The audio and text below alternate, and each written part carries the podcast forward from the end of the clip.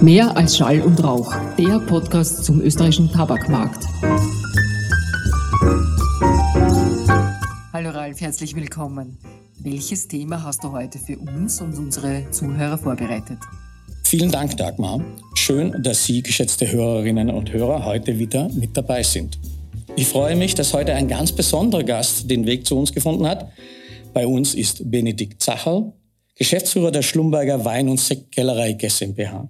Herzlich willkommen. Schön, dass du der Einladung zu unserem Podcast gefolgt bist. Vielen Dank für die Einladung, lieber Ralf. Ich freue mich heute mit dir im Podcast mehr als Schall und Rauch ein wenig über Genussmomente und Lebensfreude zu plaudern. Was gibt es Schöneres? Lieber Benedikt, darf ich dich zu Beginn bitten, dich unseren Hörerinnen und Hörern vielleicht kurz vorzustellen? Wie lange bist du denn schon bei Schlumberger? Wie hat dich dein Weg dorthin geführt? Vielleicht welche Stationen hast du dort schon durchlaufen, bevor wir zum wirklichen Genuss kommen? Sehr gerne. Äh, mein Karriereweg war vielleicht nicht ganz typisch und fairerweise ein paar Mal von Zufällen geprägt. Äh, nach einem Just-Studium, einem zweijährigen Aufenthalt äh, im Ausland, äh, hat mich eigentlich mein Faible für Sport und Sportsponsoring irgendwie in die Konsumgüterindustrie gebracht. Und dort bin ich dann auch hängen geblieben. Zuerst äh, bei zwei amerikanischen Großkonzernen. Und im Jahr 2008 habe ich mich schließlich ganz bewusst für ein österreichisches mittelständisches Unternehmen im Premium-Segment, nämlich Schlumberger, entschieden. Und diese Entscheidung, muss ich ehrlich sagen, habe ich seither keinen einzigen Tag bereut weil Schlumberger ein äh, sehr familiengeführtes Unternehmen ist und ich konnte in den letzten 15 Jahren unterschiedliche Aufgabengebiete verantworten, von der Kommunikation über Marketing, äh, über den Gastronomieverkauf bis hin zur Geschäftsführung, die ich seit 2021 äh, ausübe. Und ich muss sagen, ich bin dankbar und glücklich, einer Institution wie Schlumberger mit ihren 180 Jahren vorstehen zu dürfen und natürlich gemeinsam mit den 135 MitarbeiterInnen ein hervorragendes Team zu haben.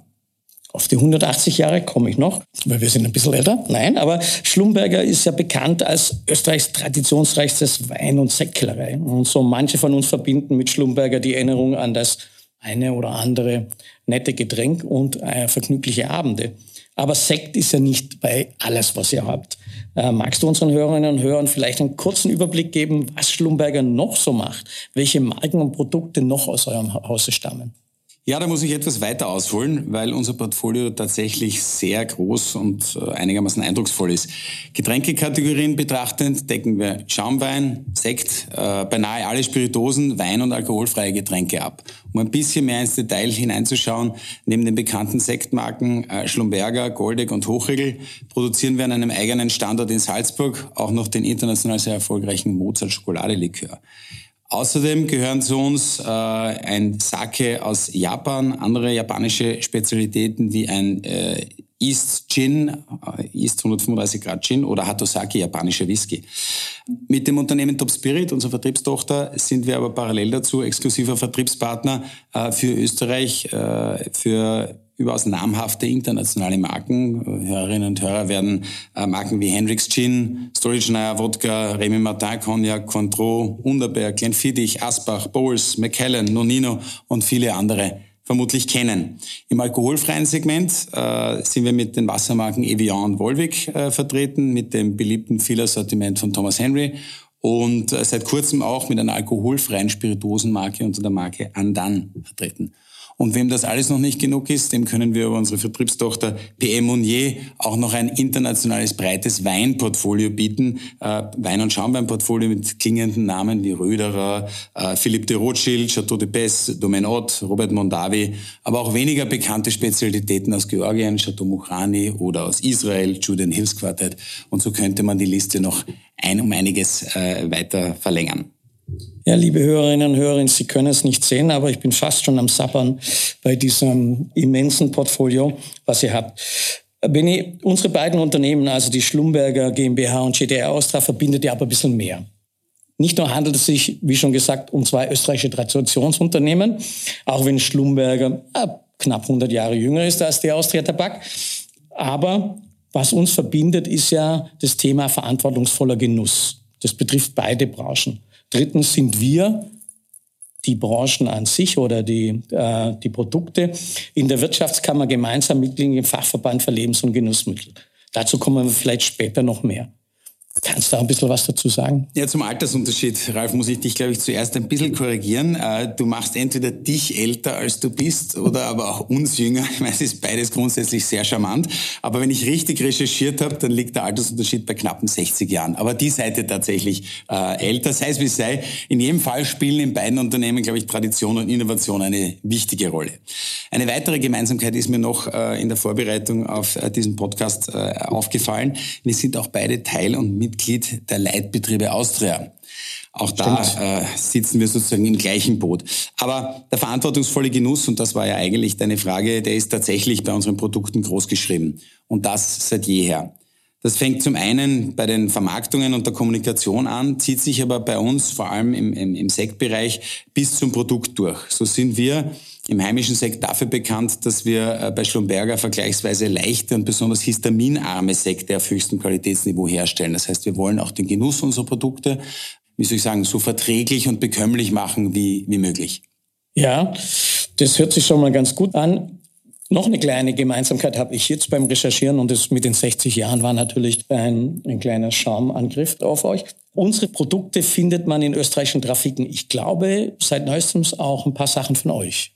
Ja, das ist äh, völlig korrekt. Das Sortiment der Tabaktrafiken haben wir neben den normalen Regelungen, wo ihr, glaube ich, mit euren Produkten ja. darunter äh, fallt, äh, über den Nebenartikelkatalog vor rund einem Jahr, ein bisschen mehr als einem Jahr, ähm, erweitert. Und zwar war für uns die Idee, dass das, äh, dass das Thema Verantwortung und verantwortungsvoller Genuss äh, hier speziell auch im Bereich der kontrollierten Abgabe, Jugendschutzbestimmungen und ähnliches besonders gut eingehalten ist. Und äh, daher war es für uns nach Gesprächen mit der Innung und mit der Monopolverwaltung ähm, ein, ein Anliegen zu sagen, äh, dass wir dort im Bereich äh, der Tabaktrafiken auch mit Kleinflaschen äh, im Bereich des Spirituosensortiments ähm, über die Trafiken vertreten sind. Wir haben damals dann gemeinsam mit den äh, Trafikanten entsprechende äh, Displays, Verkaufshilfen auch zur Unterstützung des Geschäfts der Trafikanten äh, entwickelt, um so eben beispielsweise die kleinen Mozartinos äh, und andere äh, Spirituosenspezialitäten in Kleinflaschen über diesen Kanal anzubieten.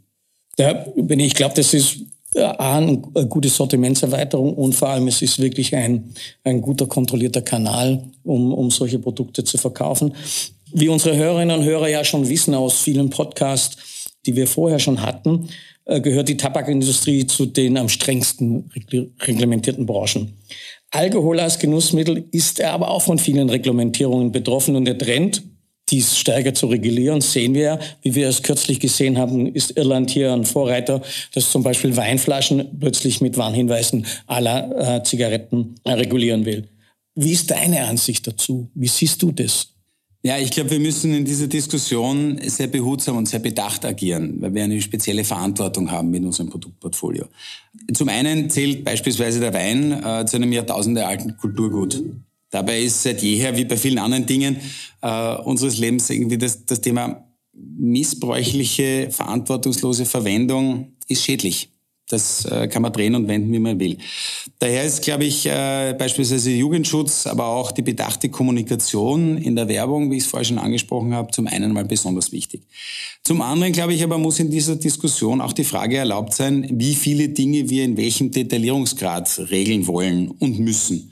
Und inwieweit wir dem Individuum und den Konsumentinnen mehr und mehr das Recht und die Fähigkeit einer eigenen Entscheidungsfindung absprechen. Im Allgemeinen bin ich der Meinung, Aufklärung und Information, das führt am ehesten äh, zum Ziel. Das ist wichtig und richtig. So haben wir beispielsweise auch äh, federführend mit dazu beigetragen, mit der äh, Internetseite www.verantwortungsvoll.at hier Informationen entsprechend anzubieten. Auch klar muss sein, dass besonders vulnerable Gruppen äh, darüber hinaus entsprechend äh, geschützt werden. Aber manchmal zweifle ich schon an der stetig steigenden Regulierungswut und einem Übermaß an Geboten und Verboten. Ja, da bleibt mir nicht viel zu ergänzen. Das sehen wir genauso. Und ich glaube, es ist ein ähm, guter Balanceakt äh, zwischen Ja, Schutz von vulnerablen Gruppen, Ja, von Aufklärung bis zur Überregulierung und praktisch ähm, des Abstreitens der Eigenverantwortung. Ein ganz anderes Thema, äh, Benny, das, das uns, glaube ich, beiden Unternehmen sehr am, am Herzen liegt, ist die Nachhaltigkeit. Bei JTI Austria haben wir da in einem früheren Podcast, nämlich schon im 2021 mal drüber gesprochen. Es gibt bei uns auf einen Grund des äh, großen Konzerns mit über 46.000 Mitarbeitern weltweit große, starke Initiativen, die einen ziemlichen Impact haben. Unsere Initiativen sind hauptsächlich auf Umwelt, Klimaschutz, aber auch auf unsere Mitarbeiterinnen und Mitarbeiter gezielt. Gleichbehandlung ist ein ganz großes Thema, Inklusion ein ganz großes Thema.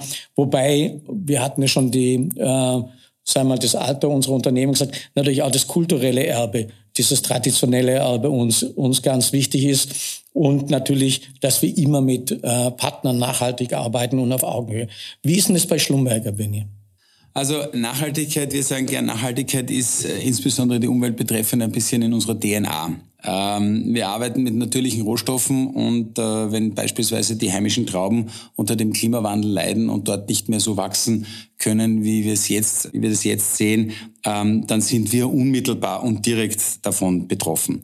Ähm, wir haben aber das Thema Nachhaltigkeit auch äh, in unserem neuen Unternehmensleitbild, das wir anlässlich des 180-Jahr-Jubiläums 2022 gemeinsam mit äh, den Mitarbeiterinnen und Mitarbeitern entwickelt haben, über die Werte Teamplay, Verantwortung, Offenheit und Qualität versucht noch fester zu verankern und, und gemeinsam mit allen Mitarbeitern äh, einer, wie soll ich sagen, sich stets weiterentwickelnden Roadmap in diesem Bereich zu folgen. Weil ich glaube, was klar ist, dass diese Themen nicht mit einmal abgeschlossen sind, einmal ein Feigenblatt hochgehalten, ähm, das ist zu wenig. Beispielhaft sind hier natürlich die klassischen Dinge. Wir fangen von der Müllvermeidung und der Müll Mülltrennung an. Als produzierender Betrieb natürlich auch das Thema Wasser, Wassersparen, Mitarbeitergesundheitsvorsorge, um einen anderen Aspekt hereinzubringen. Regionale Wertschöpfung bei uns ein ganz ein wesentliches Thema. Damit verbunden auch entsprechend Transport und Logistik, Kürzung von äh, Transportwegen, ideal, im Idealfall manchmal sogar Wegfall von Transportwegen. Also all diese Themen stehen hier äh, im Bereich der Nachhaltigkeit bei uns äh, auf der Agenda wie vorher schon erwähnt, das ist kein abgeschlossenes äh, Thema, sondern das geht ständig weiter. Und vielleicht Ergänzend dazu, äh, weil der ein oder andere Hörer und Hörerinnen das vielleicht schon äh, mitbekommen hat, ähm, wir stehen gerade vor einem äh, Großprojekt, das wir in Österreich umsetzen. Nachhaltigkeit hat für mich auch was mit der Nachhaltigkeit des Standorts, der Arbeitsplatzsicherung und der Wertschöpfungserhaltung im eigenen Land zu tun. Wir bauen eine neue Produktionsstätte im Burgenland und selbstverständlich ist auch dort das Thema Nachhaltigkeit schon beim Bau und in der Konzeption und Planung ein ganz ein wesentlicher Bereich ob das jetzt die Stromerzeugung über die entsprechenden PV-Anlagen am Dach sind, optimierte Lüftungs- und, und, und Kühlungssysteme und eben durch eine Neuorganisation der Produktion auch eine massive Reduktion des innerbetrieblichen äh, Verkehrs. Und auch bei älteren Projekten, sprich bei unserem Standort in Salzburg, äh, versuchen wir nachzurüsten und stellen jetzt eine eigene PV-Anlage äh, auf das Dach. Wow, das zeigt mir mal wieder jetzt hier so, so nebenbei, dass es doch wichtig ist und man zeigt, wie du schon gesagt hast, das ist ja nicht ähm, ein Projekt, sondern das sind ja ein dauerndes Projekt, ein dauerndes Nachschärfen. Und ich glaube, da zeigen sich gerade Traditionsfirmen und familiengeführte Unternehmen doch, glaube ich, sogar als Vorreiter, äh, ähm, wie du das auch gerade geschildert hast. Ein Wort will ich jetzt noch, weil ich es gelesen habe, rausgreifen, das dazu passt, Diversität. Und da ähm, habe ich gelesen, Ihr habt ja seit vergangenem Herbst eine wahre Spezialistin als Kellermeisterin verpflichtet in Köln. Einerseits hat es mich ein bisschen gewurmt, dass das überhaupt eine Nachricht wert war, weil es Kellermeisterin ist. Auf der anderen Seite fand ich es doch hochspannend, äh, die ganze Sache. Kannst du uns ein bisschen mehr erzählen und auch, was ist diese anspruchsvolle Position? Weil man muss dann schon sagen, von der Champagne den Weg nach Wien, so schön Wien ist, ist doch ein Weg für sowas. Und ich glaube, dass das eher der Newswert der Nachricht war. Aber verbunden damit natürlich, äh, danke dafür, dass du das ansprichst, Ralf. Aus meiner Sicht ist uns da wirklich ein, ein, ein Coup gelungen, weil mit der französischen Orange ist es uns erstmals in der Geschichte Darüber kann man jetzt natürlich auch nachdenken, 180-jährige Geschichte, aber es ist uns erstmals äh, gelungen, eine junge Frau als Kellermeisterin nach Wien in die, in, zu Schlumberger zu holen. Äh, und das Schöne bei, bei Aurora ist, dass sie äh, trotz ihres relativ jungen Alters enorm viel Erfahrung mit sich bringt und sich für uns auch wieder in der Tradition irgendwie die, die, der, der Kreis der Geschichte äh, schließt. Denn unser Gründer Robert Alvin Schlumberger hat, äh, bevor er 1842 das Unternehmen gegründet hat, sein Handwerk im ältesten äh, Champagnerhaus bei Dom Ruinart gelernt und war dort sieben Jahre lang Kellermeister und ist dann der Liebe wegen nach, nach Österreich gezogen. Und jetzt ist Aurora nicht der Liebe wegen nach Österreich gekommen, weil sie eine Familie in Frankreich hat. Aber jetzt kommt äh, mit Aurora eine, eine äh, Französin, die über 16 Jahre Erfahrung aus dem Institut Önologique de Champagne äh, mit im Gepäck hat und startet bei uns äh, bei Schlumberger neu an Bord. Und ich bin tatsächlich fest davon überzeugt, und es ist auch meine Erwartungshaltung, das weiß sie ganz genau, dass äh, sie mit ihrem Team für die, für die Weiterentwicklung der konstant hohen Qualität unserer Sekte sorgen wird und ich bin auch überzeugt, dass in Zukunft der beste Sekt Österreichs in den unterschiedlichen Bewertungen, national wie international, ihre Handschrift tragen wird. Da freue ich mich schon drauf. Und liebe Hörerinnen und Hörer, Sie können das nicht sehen. Natürlich haben wir einige kleine Fläschchen natürlich von Schlumberger hier auf dem Tisch stehen. Und nachdem, was du erzählt hast, bekommt man ja Lust, diese auch zu köpfen. Ist mal so eine Frage, hat Sekt eigentlich immer Saison oder gibt es Besonderheiten dazu? Also grundsätzlich ist die Hauptsaison, wie wahrscheinlich alle wissen, und das gilt auch für sehr viele Spiritosen-Kategorien, nach wie vor die Zeit rund um Weihnachten und Silvester.